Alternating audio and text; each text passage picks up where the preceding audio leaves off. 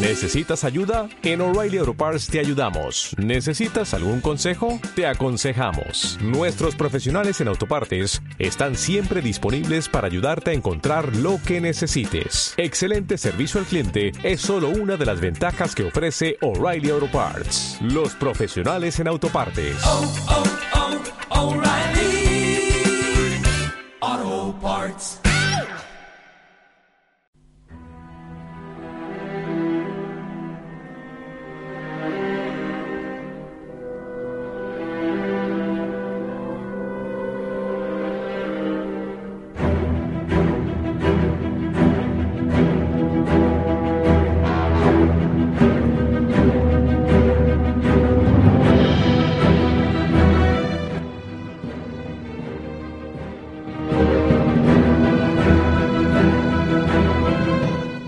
Hola amigos, una semana más me tenéis aquí para presentaros las leyendas urbanas más inquietantes de, nuestra geografía incluso y de nuestro mundo misterioso. Hoy las historias van a girar un poco en torno al mundo del mar. Mundo del mar en cuanto a la historia del faro de Sevilla y vamos a ver un poco algunos de los más famosos barcos fantasmas de la historia. Vamos allá.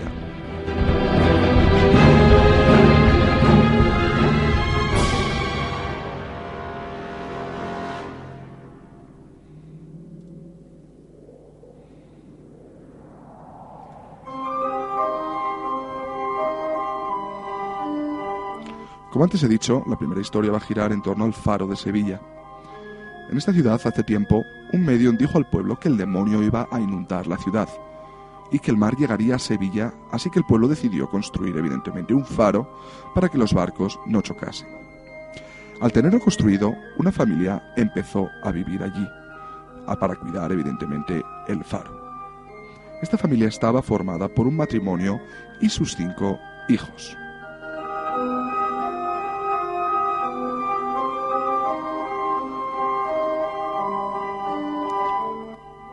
Una noche los padres oyeron un grito que venía de la habitación de sus hijos. Lo que fue sorprendente que al llegar vieron a todos sus hijos menos a la hija mayor durmiendo. La buscaron evidentemente por toda la casa y por todo el faro y no la encontraron, pero al asomarse a la ventana vieron que su hija estaba en el suelo muerta, pues se había tirado por la ventana.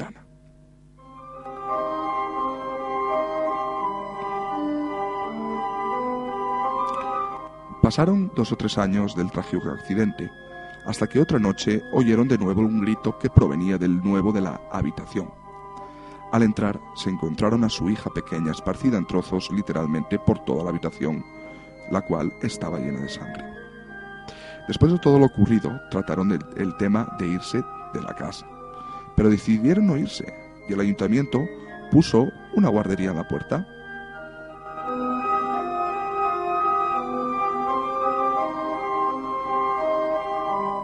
Según pasaban los años, iban muriendo más miembros de esta citada familia hasta que solo quedaron el hijo mediano, que se llamaba Ricardo, una hija de cuyo nombre, la verdad, no nos acordamos, y los padres.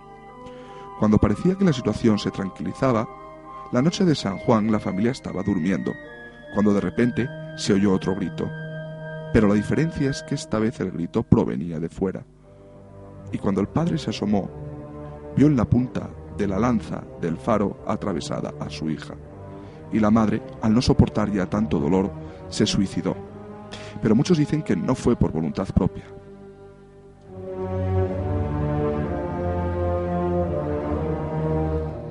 Padre e hijo se quedaron en la casa. Aun después de todo lo sucedido, consideraban esa casa y ese sitio su hogar. Cuando Ricardo tenía 17 años, entró en un coma y su padre, muy apenado, no se separó de él para no, para, ni para comer. Cuando una noche se fue a por un vaso de agua a la cocina y oyó a toda su familia hablando en la cocina, riéndose y hablando, entonces el padre vio un cuadro en la pared de toda la familia en la cual faltaba Ricardo y se le escapó una lágrima que quedó reflejada en el cuadro. En ese mismo momento, Ricardo despertó del coma y su padre murió. Resultaba que Ricardo no estaba en el cuadro por no ser hijo nada más que de su madre. El faro de Sevillas es la Torre del Oro, y mucha gente piensa que fue una venganza del diablo por retarles al construir el faro.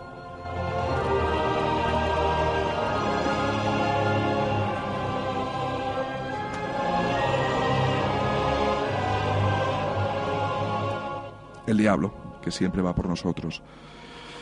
La segunda historia de esta semana, como ya dije antes, es Barcos Fantasma.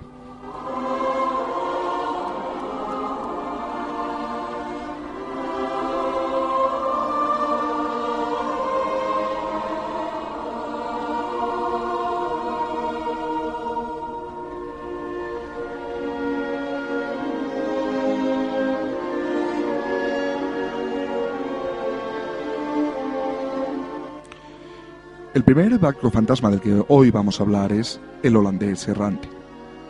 La historia del holandés errante es una de las más famosas en cuanto a barcos fantasmas se refiere, llegando incluso a inspirar también alguna película como Piratas del Caribe, la cual es muy conocida por todo el mundo, y quizás una de las más antiguas leyendas del mar, ya que circula desde hace más de 500 años. Pero posiblemente su origen se remonte a tiempos muy anteriores, incluso al nacimiento de Cristo. Esencialmente, la historia es la siguiente. Un maniático capitán holandés, por supuesto, ahí va lo del término holandés errante, que se refiere al capitán evidentemente y no al barco, el cual desafió la ira de Dios y como resultado es condenado a navegar por los océanos eternamente, provocando la muerte de todos cuantos ven su nave espectral. Esta historia ha sido elaborada por muchos escritores, pero constituye algo más que una ficción una siniestra historia del mar para asustar a crédulos marineros de agua dulce en tabernas portuarias. Este barco fantasma ha sido avistado en numerosas ocasiones, las últimas, las últimas perdón, en pleno siglo XX.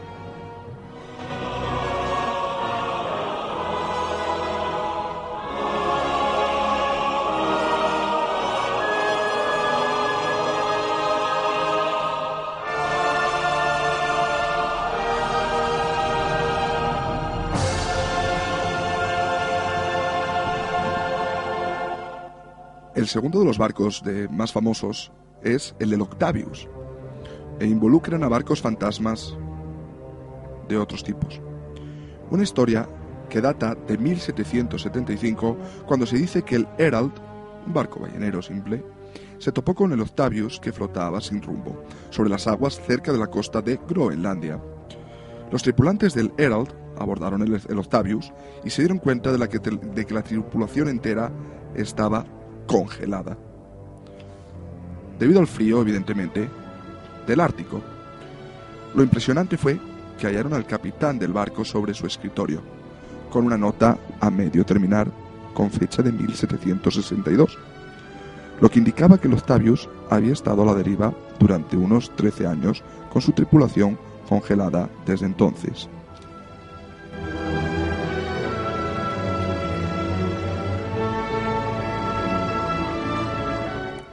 El diario del capitán decía así. Hasta ahora eh, hemos estado atrapados en el hielo por 15 días. Nuestra posición aproximada es de longitud 16 oeste, latitud 75 norte. El fuego finalmente se extinguió ayer y el maestre ha estado tratando otra vez, sin éxito, de encenderlo. Le ha dado la piedra a uno de los marinos. El hijo del maestre murió esta mañana y su esposa dice que ya no siente el frío el resto de nosotros no siente lo mismo en esta agonía.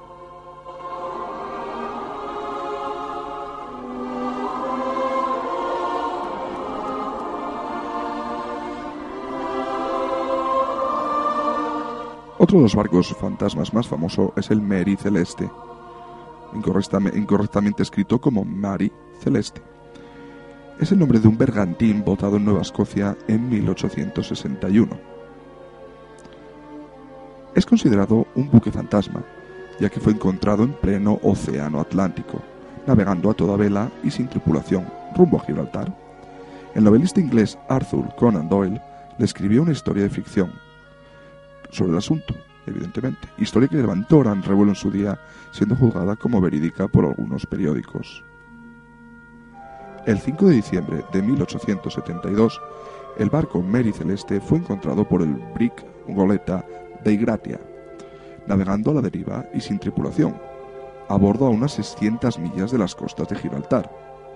El velero navegaba silencioso entre las aguas tranquilas y parecía un barco fantasma.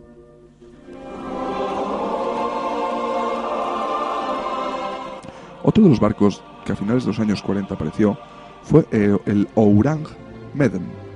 A finales de los años 40, la tripulación completa de este barco, incluido un perro, de un barco de carga holandés, apareció misteriosamente muerta. Algunos postulan que fueron atacados por seres de otro planeta. Aquí, la historia. En 1947, dos barcos estadounidenses recibieron llamadas de auxilio de un miembro identificado como parte de la tripulación de la nave holandesa Ourang Meden.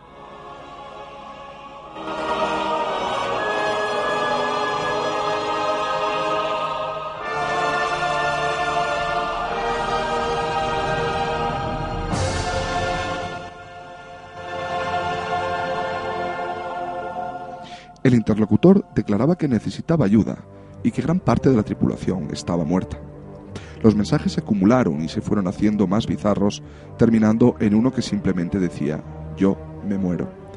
Al llegar la ayuda, encontraron el Ourang Medan en perfectas condiciones, pero la tripulación entera muerta y en posiciones extrañas, con las caras en expresión de horror. Antes de que la investigación comenzara, el barco había explotado y se hundió.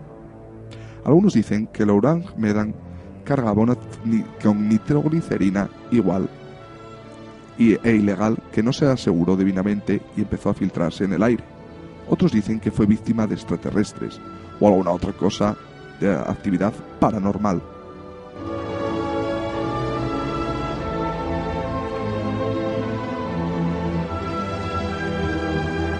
Los dos últimos serían el Carroll A. Deering y el Joyita, el Carroll A. Deering es uno de los barcos fantasmas más famosos de la costa este de los Estados Unidos. ¿Cómo no? Ahí tienen que tener barcos fantasmas. En 1921, la goleta Carroll A. Deering regresaba de Sudamérica después de entregar carbón y fue vista por última vez por un barco cerca de Cape Lookout. Durante varios días quedó atrapado en Diamond Shoals, un área famosa por haber provocado anteriormente varios naufragios. La ayuda llegó muchos días después de que Carol A. Deering estaba completamente vacío. El equipo de navegación no estaba y tampoco las balsas salvavidas, si bien no había señales de violencia ni nada por el estilo. El gobierno de los Estados Unidos desató una investigación masiva en donde se descubrió que muchos otros barcos habían desaparecido antes por esa zona. Una de las teorías que más sonaron en relación al Carroll fue la de que fue víctima de piratas o traficantes de ron. Nada fuera de lo común. Otros dicen que hubo amotinamiento, pero la verdad jamás se supo.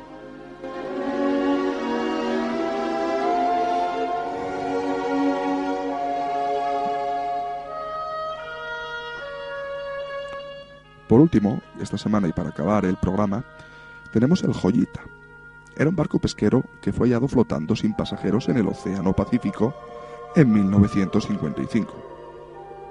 El barco zarpó con 25 pasajeros con ruta hacia las islas Tokelau, pero algo pasó en el trayecto y algunas horas después los equipos de rescate fueron a, ir a buscarlos. La búsqueda por aire falló y fue hasta cinco semanas después que un barco mercantil se topó con el Joyita a 600 millas de su ruta original. No hallaron señal de los pasajeros ni de las balsas salvavidas y se registraron serios daños en uno de los costados del barco. La inspección reveló que el radio había sido sintonizado en la señal de ayuda, además de que hallaron varias bolsas con vendajes ensangrentados. Ninguno de los pasajeros fue visto de nuevo y se cree que piratas los asesinaron y arrojaron los cadáveres al mar.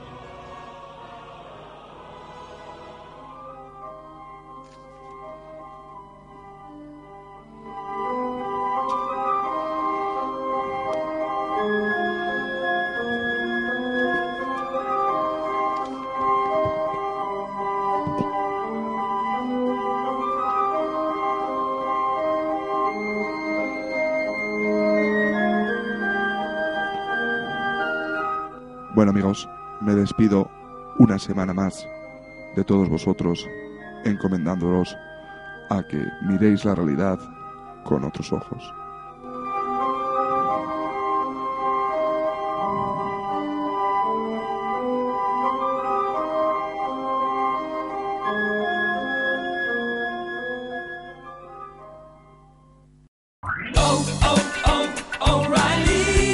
¿Necesitas ayuda? En O'Reilly Auto Parts te ayudamos. ¿Necesitas algún consejo? Te aconsejamos. Nuestros profesionales en autopartes están siempre disponibles para ayudarte a encontrar lo que necesites. Excelente servicio al cliente es solo una de las ventajas que ofrece O'Reilly Auto Parts. Los profesionales en autopartes. oh, oh, O'Reilly.